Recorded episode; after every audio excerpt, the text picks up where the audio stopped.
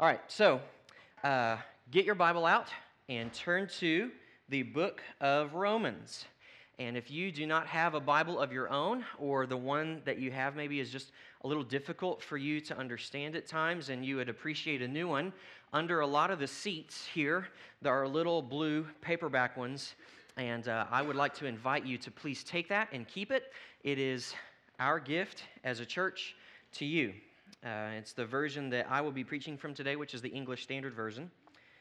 Let's see here. Okay. All right. Situated. Let's pray one more time before we get into God's Word. Heavenly Father, do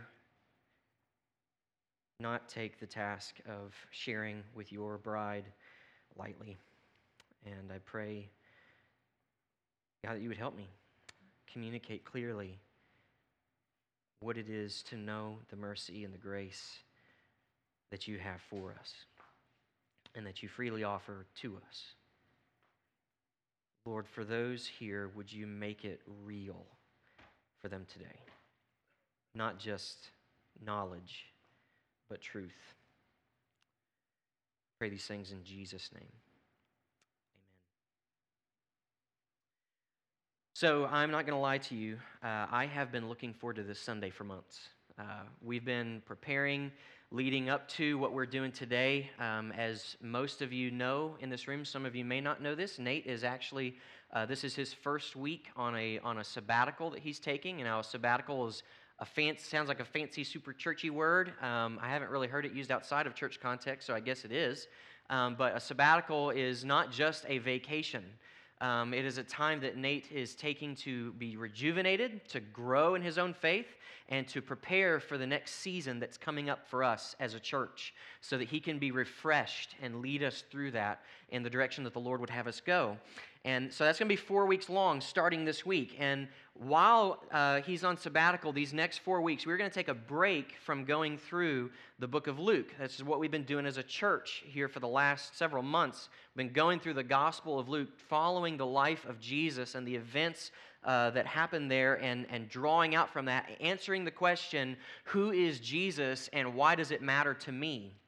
And we've been looking at that. But what we're going to do now during this four weeks is take a break from that and go through a small, short series in the book of Romans, which is why I had you turn to Romans chapter 12. But let me give you a little bit of context uh, to help you understand what's going on here in the book of Romans. I'm not going to go super in depth, but uh, I'll let you know at least that the book of Romans is not really a book, it's actually a letter that was written by a guy named Paul. Now, kids that are out here with me today, we actually learned about Paul last week in Mercy Kids, didn't we? We learned about how Paul was a persecutor of Christians, meaning that he was not nice to Christians. He wanted to throw them in jail and wanted bad things to happen to them. But while he was on his way to do that to Christians, God showed up and God revealed himself to Paul. And Paul became the very thing that he used to hate a follower of Jesus. And the rest of his life was spent trying to get other people to know Jesus and starting churches that would then help people know Jesus. And so that's what we learned about Paul last week. And uh, this letter is, you can kind of think of it, and Paul wrote a lot of letters, um, but you can kind of think of this letter as Paul's magnum opus, his masterpiece. Uh, this letter is not like the other letters, um, it goes super in depth and uh, goes through little rabbit trails that all have to do with one defined purpose that he's covering in this letter. And so if you can think of it like this, like sometimes if you write a letter to somebody in your family, like some some families I know will practice like at, at Christmas time, they won't just send a Christmas card, right? They'll like write like a family letter. And each paragraph will have something about each member of the family, like an update about their life. Like, dad got a new job today. So and so lost their first tooth. Mom went crazy today and is in the madhouse. And like all those things like happen. Uh, but this is not like a letter like that where uh, it's a bunch of little individual things that aren't really connected to one central idea. This is more like you writing a letter to talk about one thing with one person. And instead of getting a paragraph, you have the whole page to talk about it. That's what this is. It's in depth, It is specific, and he's focusing on one thing. And that one thing starts in Romans chapter 1. You can turn there if you want to, but you don't have to. It's just a couple pages to the left. That one thing starts in Romans chapter 1, verse 16. Paul says, For I am not ashamed of the gospel, for it is the power of God for salvation to everyone who believes. And then the rest of chapter 1 all the way through chapter 11 is Paul explaining what the gospel is, right? He used that word there, that it is God's power unto salvation. He spends the next 11 chapters explaining how it is God's power unto salvation. How is it that the gospel works? Like, literally, like, what does God do to save me from my sin? It takes Paul 11 chapters to explain that until he gets to chapter 12, verse 1 and 2. Chapter 12, verses 1 and 2 mark a transition point in the book of Romans to where Paul is not anymore talking about how the gospel works, like how God actually accomplishes salvation.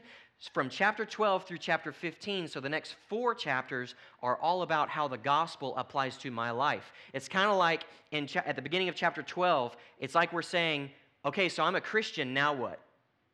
What now? What happens after I'm a Christian? How does this change my life? How does this apply to me on a practical, day to day basis? And verses 1 and 2 are a summary of the next four chapters. And so, this whole series that we are doing is what I'm wanting to do with this is for us to ask that question of ourselves I'm a Christian, now what? That is, if you profess to be a Christian. What does that mean for us now? How does this practically impact my life? What should change in me as the result of me being a Christian? Here's why I think it's important for us to do this series. It's because I'm just going to level with you right now, be really honest with you. The vast majority of people that I have met that live in this region of our country, this region of our state, of Bullock County, have a kind of faith that is only focused on something that happens after they die and not about the life that they have right now. That's the kind of religion I find all over the place. The faith that people adhere to only speaks into whether or not they're going to go to heaven or go to hell. And that's after you die. Eh, but it doesn't say anything about how I live now, or maybe even more importantly, why I live now. That's what this series is meant to address with us as a church. How does my faith not only impact where I spend eternity, how does it impact what I do now with my life? How does it give me purpose? How does it give me a, direction to go, a map to follow? What does this do for me? And so that's why we're going to be doing this series. And so here's what I want to ask of you, okay? Starting this week and for the next weeks, the next three weeks after that, I want you to come here asking three questions of yourself. I want you to ask these three questions How does God want me to change, to grow, and to live? How does God want me to change? How does God want me to grow? And how does God want me to live as a result of this truth that we are talking about here? Okay? So that's what we're doing in this series moving forward. So we've got four weeks to cover two verses. Strap in. It's going to be awesome, okay? So, Romans chapter 12, verses 1 and 2. Let me read them. Paul says, I appeal to you, therefore, brothers, by the mercies of God, to present your bodies as a living sacrifice, holy and acceptable to God, which is your spiritual worship.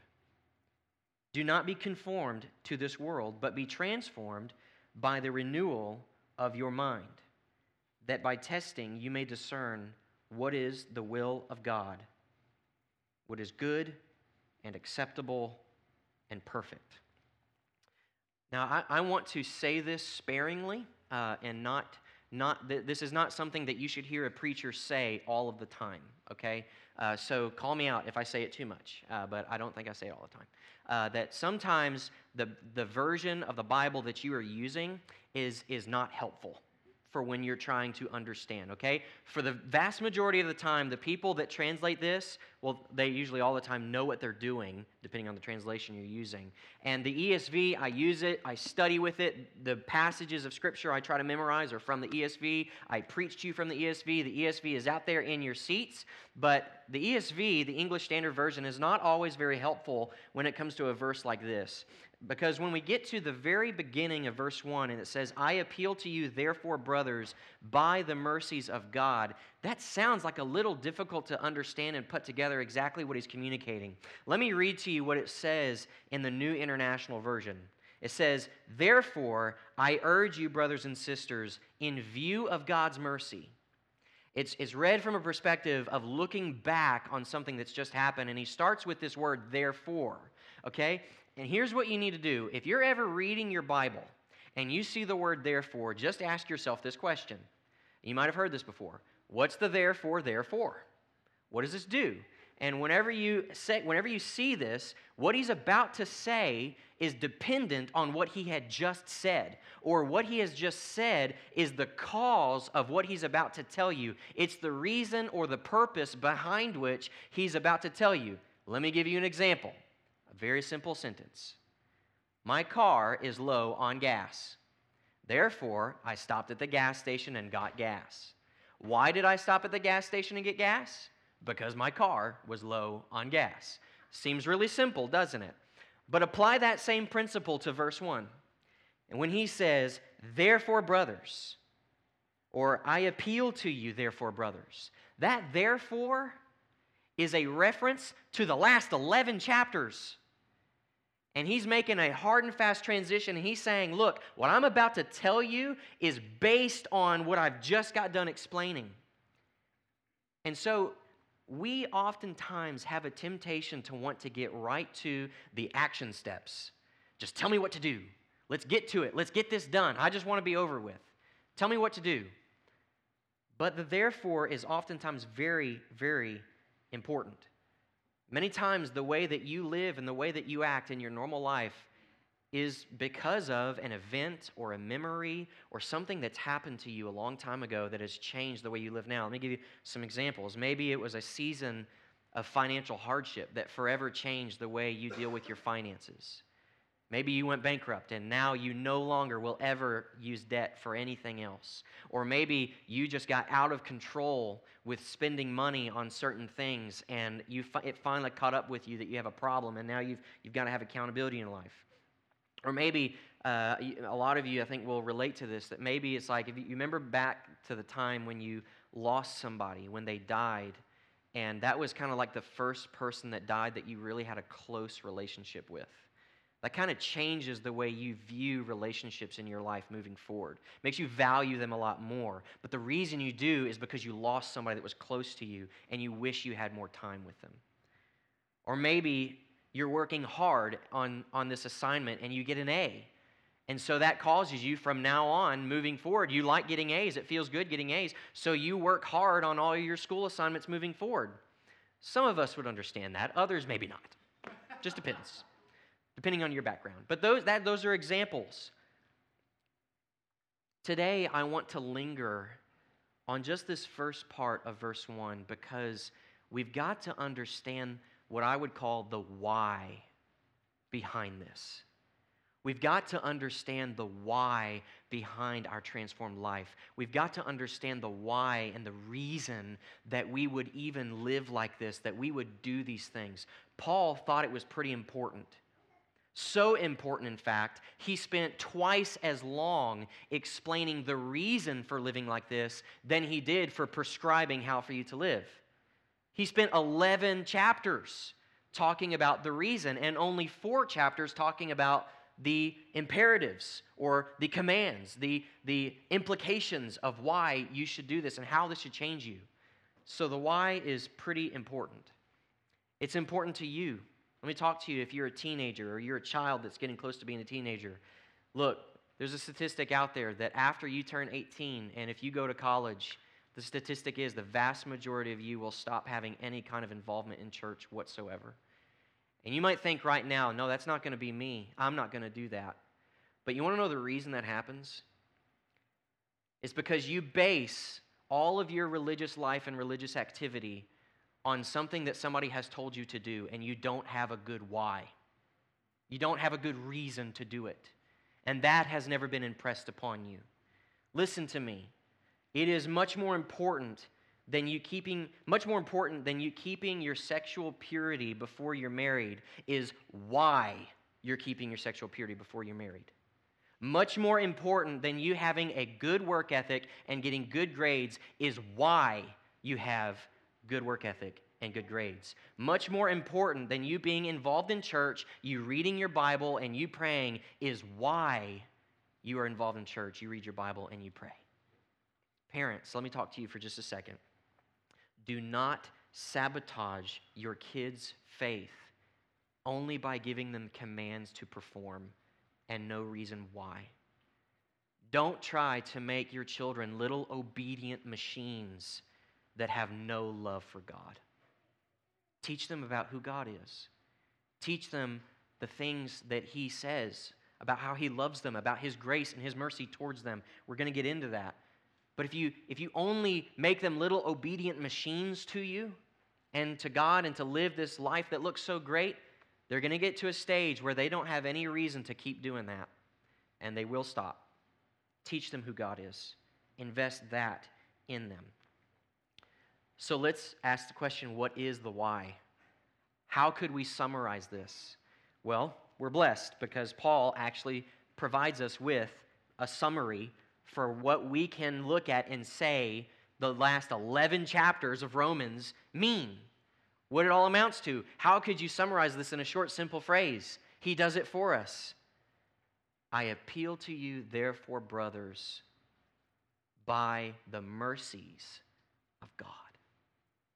The mercy of God is the shortest, simplest summary of the gospel that you could ever hear and that you could ever give another person.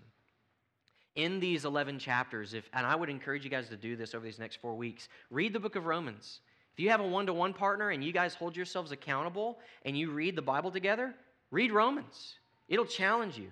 It'll probably take you longer than four weeks if you're, if you're doing it in depth, okay? It, will take you a while. Uh, but it is so valuable, it's so good. But one of the things you'll see is that there are actually so many facets, so many sides of the gemstone that uh, that are revealed about God when you look at the gospel and you try to see the different parts of it and how it works together and how it all fits together.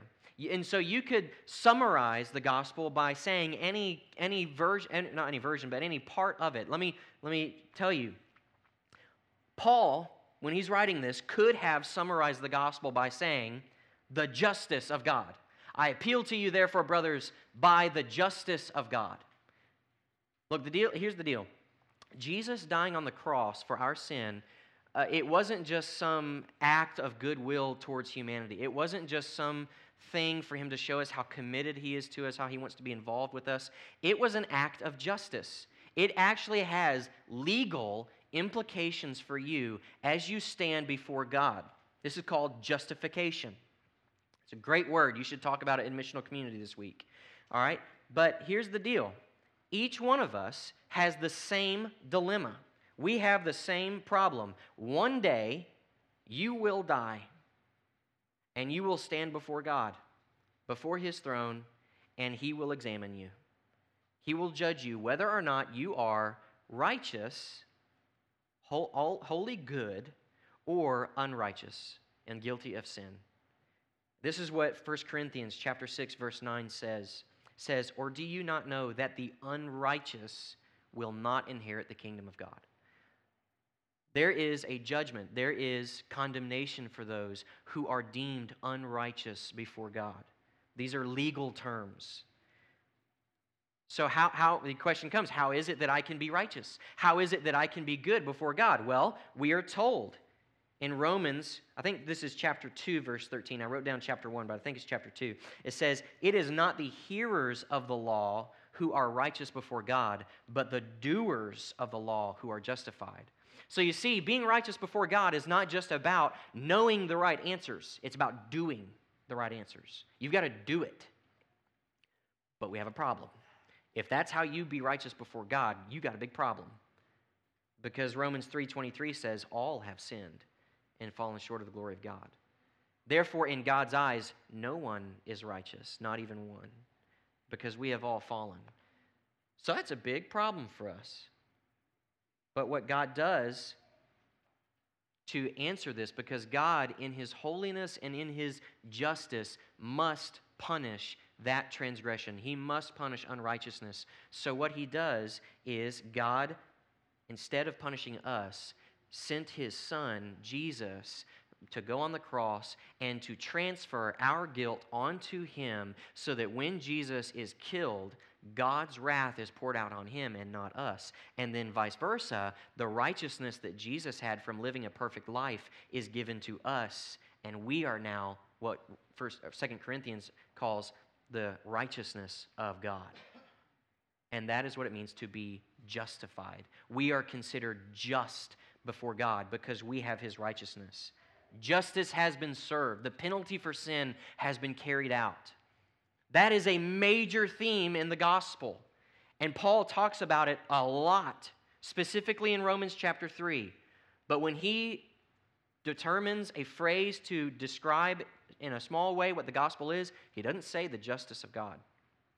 Paul could have said the provision of God.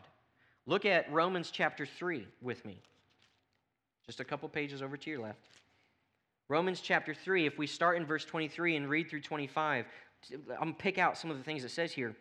It says, For all have sinned and fall short of the glory of God, and are justified by his grace as a gift through the redemption that is in Christ Jesus, whom God put forward as a propitiation by his blood to be received by faith. In those verses, two times, it references the fact that God has provided something for us that we could never provide for ourselves. It is a gift to us.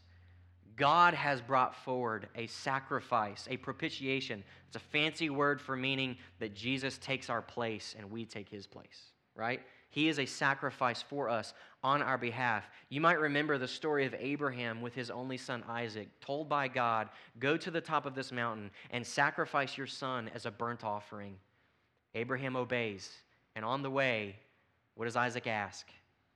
Where's the sacrifice? And Abraham says, God will provide a sacrifice. He will. They get to the top, and right as Abraham is about to descend the knife onto his son and kill him as God has commanded, God says, Stop! And he looks over in the bush, and there's a ram caught by its horn in a bush.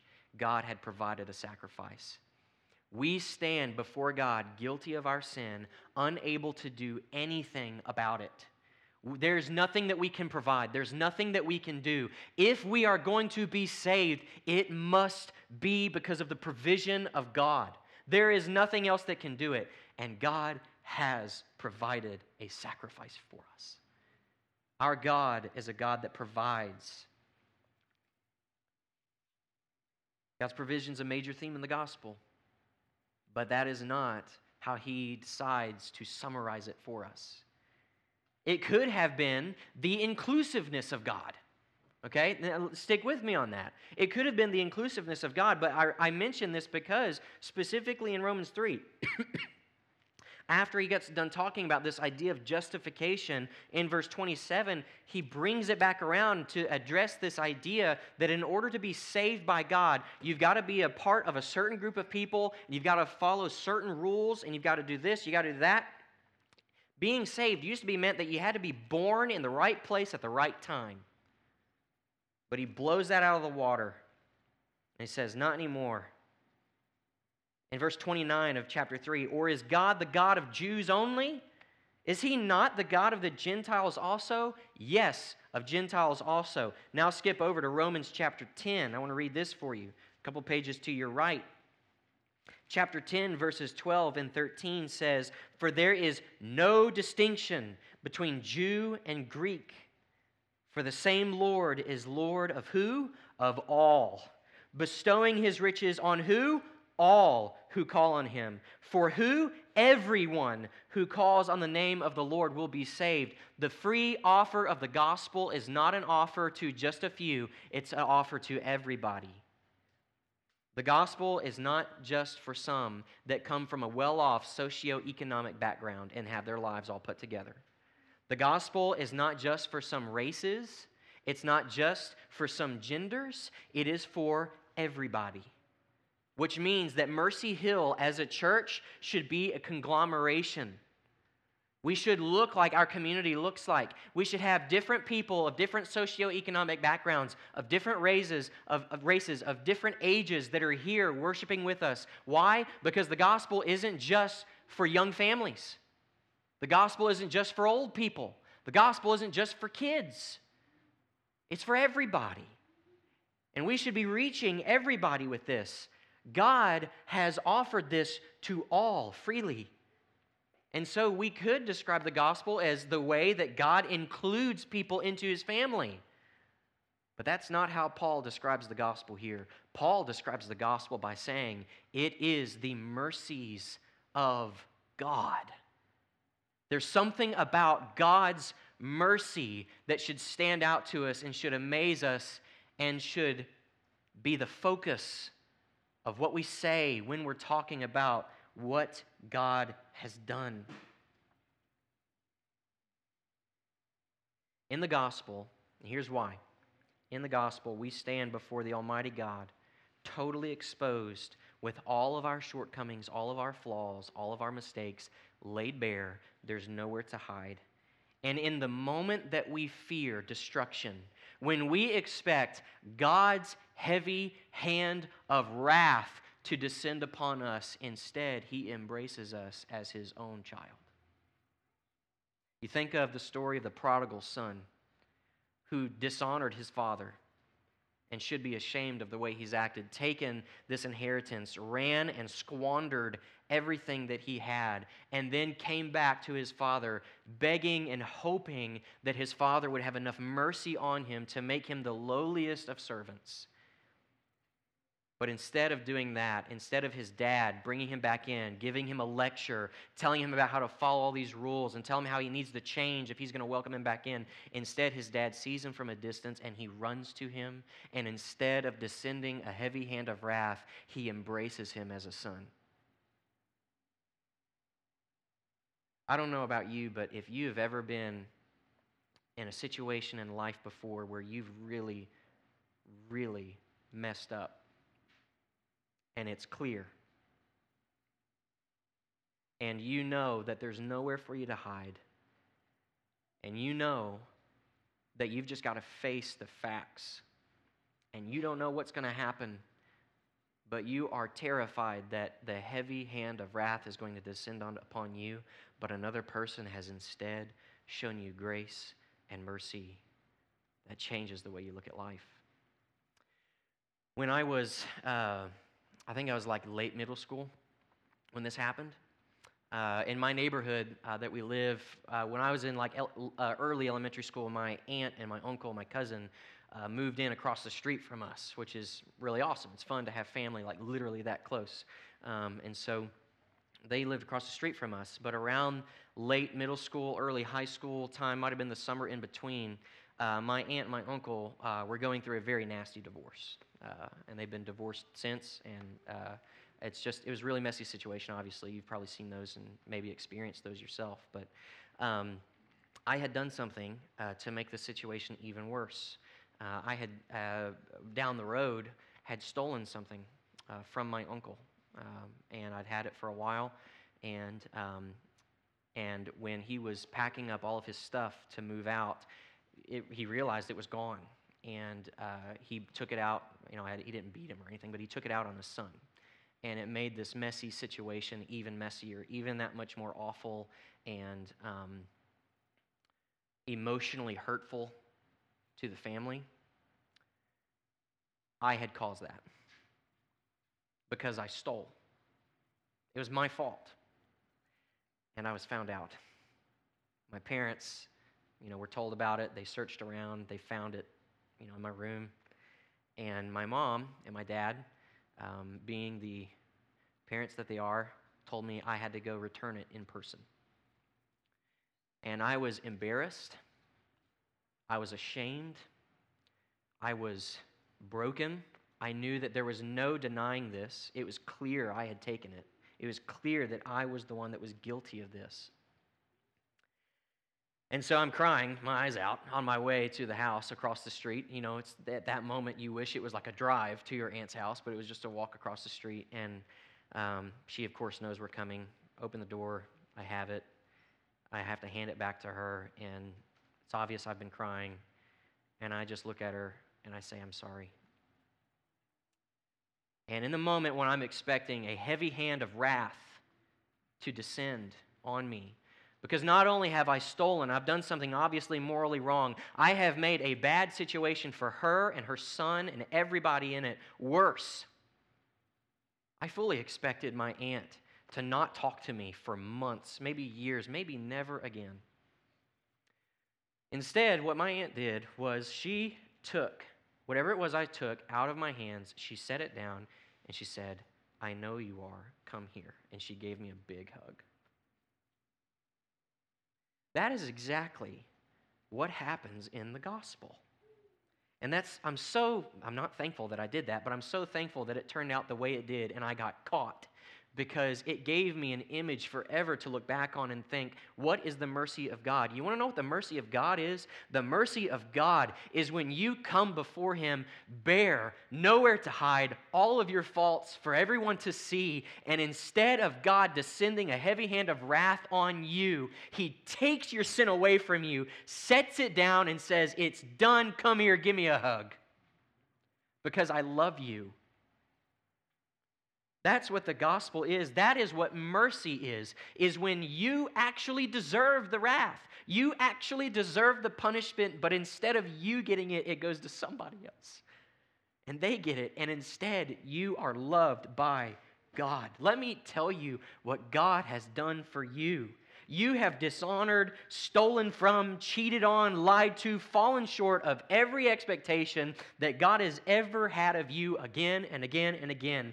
And instead of God's wrath descending onto, onto you, his son descended to this earth. He lived among men as the man that you should have been. He was convicted of a crime that he didn't commit. He was beaten within inches of his life. And then he had to carry a cross up onto a hill that you see like this before me, just bigger.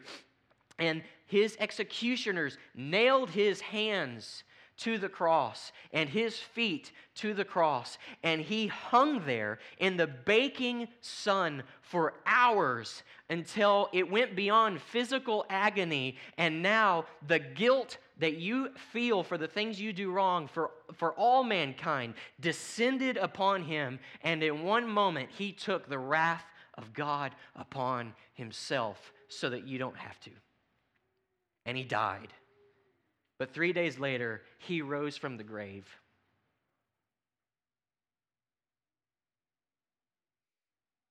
Why would God do that?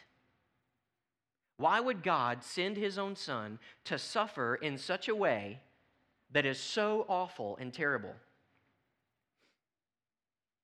I want to remind you of a verse that you probably know, but we tend to forget from time to time because it's quoted so much. But I think the reason, after studying this, that it's quoted so much is because it is so precious. For God so loved the world that he gave his only begotten Son, that whoever believes in him shall not perish, but have everlasting life. Why did God send his Son? Because he loves you. Because he loves you. Ephesians chapter 2, verses 4 and 5 says that even when we were dead in our trespasses, oh, I'm sorry, verse 4, but God being rich in mercy because of the great love with which He loved us, even when we were dead in our trespasses, made us alive together with Christ. Romans chapter 5, verse 9. But God shows his love for us in that while we were still sinners, Christ died for us. Why would God send his son? Why would he do that for you? Because he loves you. There's not a more simple answer. This week at Missional Community, we were having a conversation, like I said, about justification and the idea that you can be completely and totally forgiven for all the sin you've ever done. And we addressed this question of why, why is that fact? That's true. Why is that so hard for some people to believe? Think about it for just a couple seconds. Why is that so hard for some people to reconcile with and believe as being true, you think? And we came up with an answer, and we were talking, and we came up with the answer that, you know, it's, I mean, who's that nice? Seriously. Like, who is, who is that nice to do something like that for you? You would never expect somebody like that to do it here for you. What is it that drove my aunt to forgive me the way she did? Who is that nice? It's, it's one of those things where, like, you know, you try to teach your kids that if something's too good to be true, it probably is. it's probably too good to be true. Our default frame of mind to live in is one of an exchange, where there has to be an exchange. There has to be a trade that we give in order to receive something else. That if we are going to be forgiven of our sin, that there has to be something that we do. We always default to that. I, I would like to call that today uh, man made religion. Because any religion out there beyond Christianity says that that is true. That you have to live a certain way, be a certain way, and anything a certain way in order to be considered good or righteous in order to achieve whatever goal it is you're trying to achieve. Let me just be honest with you. If that's the kind of religion that you are living by, if, if the kind of religion you are living by is a man made religion that says that you've got to be a certain way, act a certain way, do this a certain way, you're going to experience some problems. Let me talk to you about some of the problems you're going to have. You're going to struggle with being afraid, and you're going to have anxiety all the time. Because what's going to happen to you is you're going to be afraid not of judgment from God, but you're going to be afraid that you're found out. Because as much as you try to put on the fact that you are a perfect person and that everything is okay, you're going to be constantly afraid that somebody eventually will see through the charade that you're putting up. You're going to see that it's not actually true, and you're going to live in constant fear of that. You're not just going to live in fear, you're going to live in isolation. And you're going to be alone and lonely because you are always going to be trying to keep people at an arm's distance. You're going to walk in here, say hi, sit down, say bye, leave. Because if you get too close, they'll find out. If I get too close to this person, they'll see who I truly am. You don't want that. But as a result, you're going to be very lonely. You'll struggle with depression.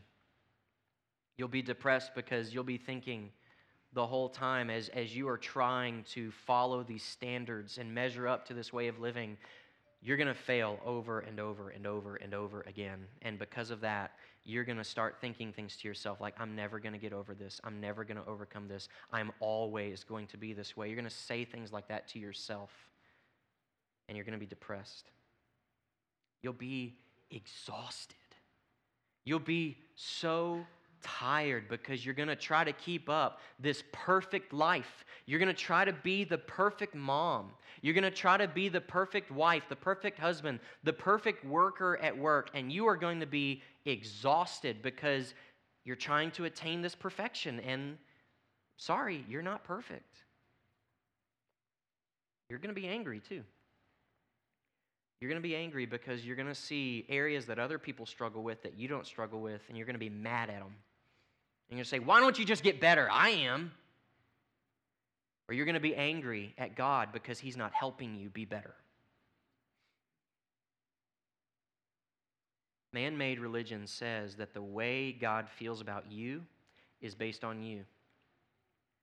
True religion says the way God feels about you is based on God and who He is and His mercy. So, I told you that I wanted you to come here for the next four weeks asking three questions God, how do you want me to change? How do you want me to grow? How do you want me to live? The gospel could be summarized in this God's mercy towards sinners. Have you trusted in God's mercy? Have you actually had that view of God? Is that the religion that you follow? Is that I have been forgiven of my sin by God and received mercy from Him? Or have you been trying to live this man made religion of making yourself perfect, denying the truth and the reality that you're not? How do you need to change? How do you need to grow? How do you need to live? I would love to talk to you after service if you realize that there is a grace and a mercy that's offered to you that you need to take and to receive. I would love to talk to you about that. Let's pray. Lord, we are reminded today of how undeserving we are. But as undeserving as we are, we have been freely given grace and mercy. So, Lord, I pray that right now and today you would impress it on these people's hearts what it is to be forgiven by you. God, our sins, they are many, but your mercy is so much more. In Jesus' name I pray.